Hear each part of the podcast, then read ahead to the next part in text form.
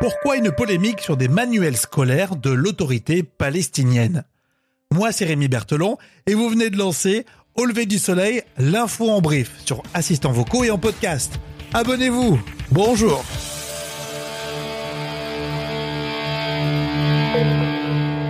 Au lever du soleil? Avec Rémi.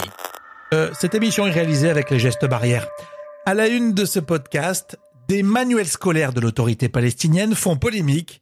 Ils inciteraient à la haine. On a regardé i24 News en français. Oui, en français. Écoutez, euh, remontons au début de l'histoire. Hein. C'est après avoir été interpellé euh, sur la question euh, que l'Union européenne a commandé un rapport donc sur les manuels scolaires palestiniens. Et ce qu'il en ressort, eh c'est d'abord une absence totale d'impartialité, de neutralité, mais aussi et surtout une forme de violence. Il est question d'incitation à la haine, d'incitation au martyr, c'est-à-dire à la glorification de l'attentat suicide et du kamikaze. Il y a donc eu de vives réactions côté européen certains pays de l'Union européenne ont décidé de prendre le taureau par les cornes et de menacer l'autorité palestinienne de couper certaines euh, subventions. C'est le cas par exemple de la Norvège que vous avez cité et qui est d'ordinaire un pays assez favorable à l'autorité euh, palestinienne mais qui a déclaré eh qu'elle retiendrait cette fois-ci la moitié du financement annuel qu'elle alloue d'ordinaire au système éducatif de l'autorité palestinienne.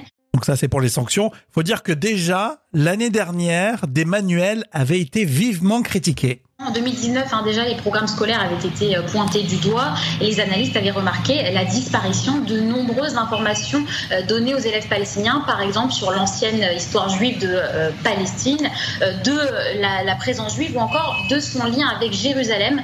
Ils, remarquaient également qu'il y avait beaucoup moins de références au nom d'Israël dans ces programmes scolaires et au lieu de cela, eh dans les manuels, il y avait des références à, je cite hein, toujours, l'occupation sioniste, l'occupation, l'occupation israélienne liée sioniste, l'entité sioniste, etc., etc.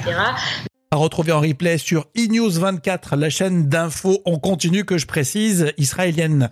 Justement, on reste euh, du côté d'Israël avec la crise du coronavirus qui continue. 127 établissements scolaires fermés. Justement, comment ça se passe devant les écoles? Alors, il faut savoir qu'ici, il y a 74% des élèves qui viennent toujours à l'école.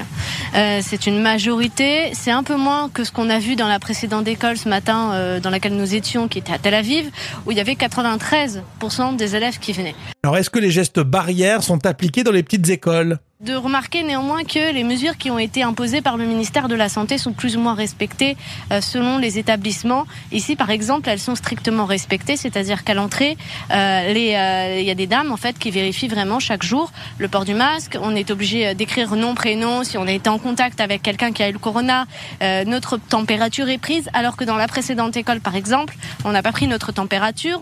I24 News pour le replay de ces différents reportages.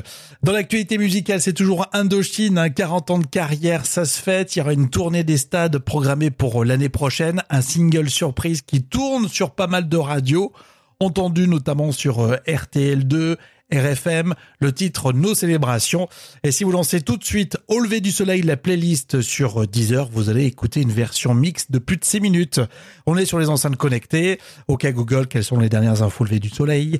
Alexa active Au lever du soleil podcast. Il faut bien mettre Au lever du soleil dans votre routine du matin. Et puis dans l'épisode précédent, on parlait de radio. Est-ce qu'on passe des stars de la radio au podcast? Écoutez, c'est très intéressant. On vous souhaite une belle journée.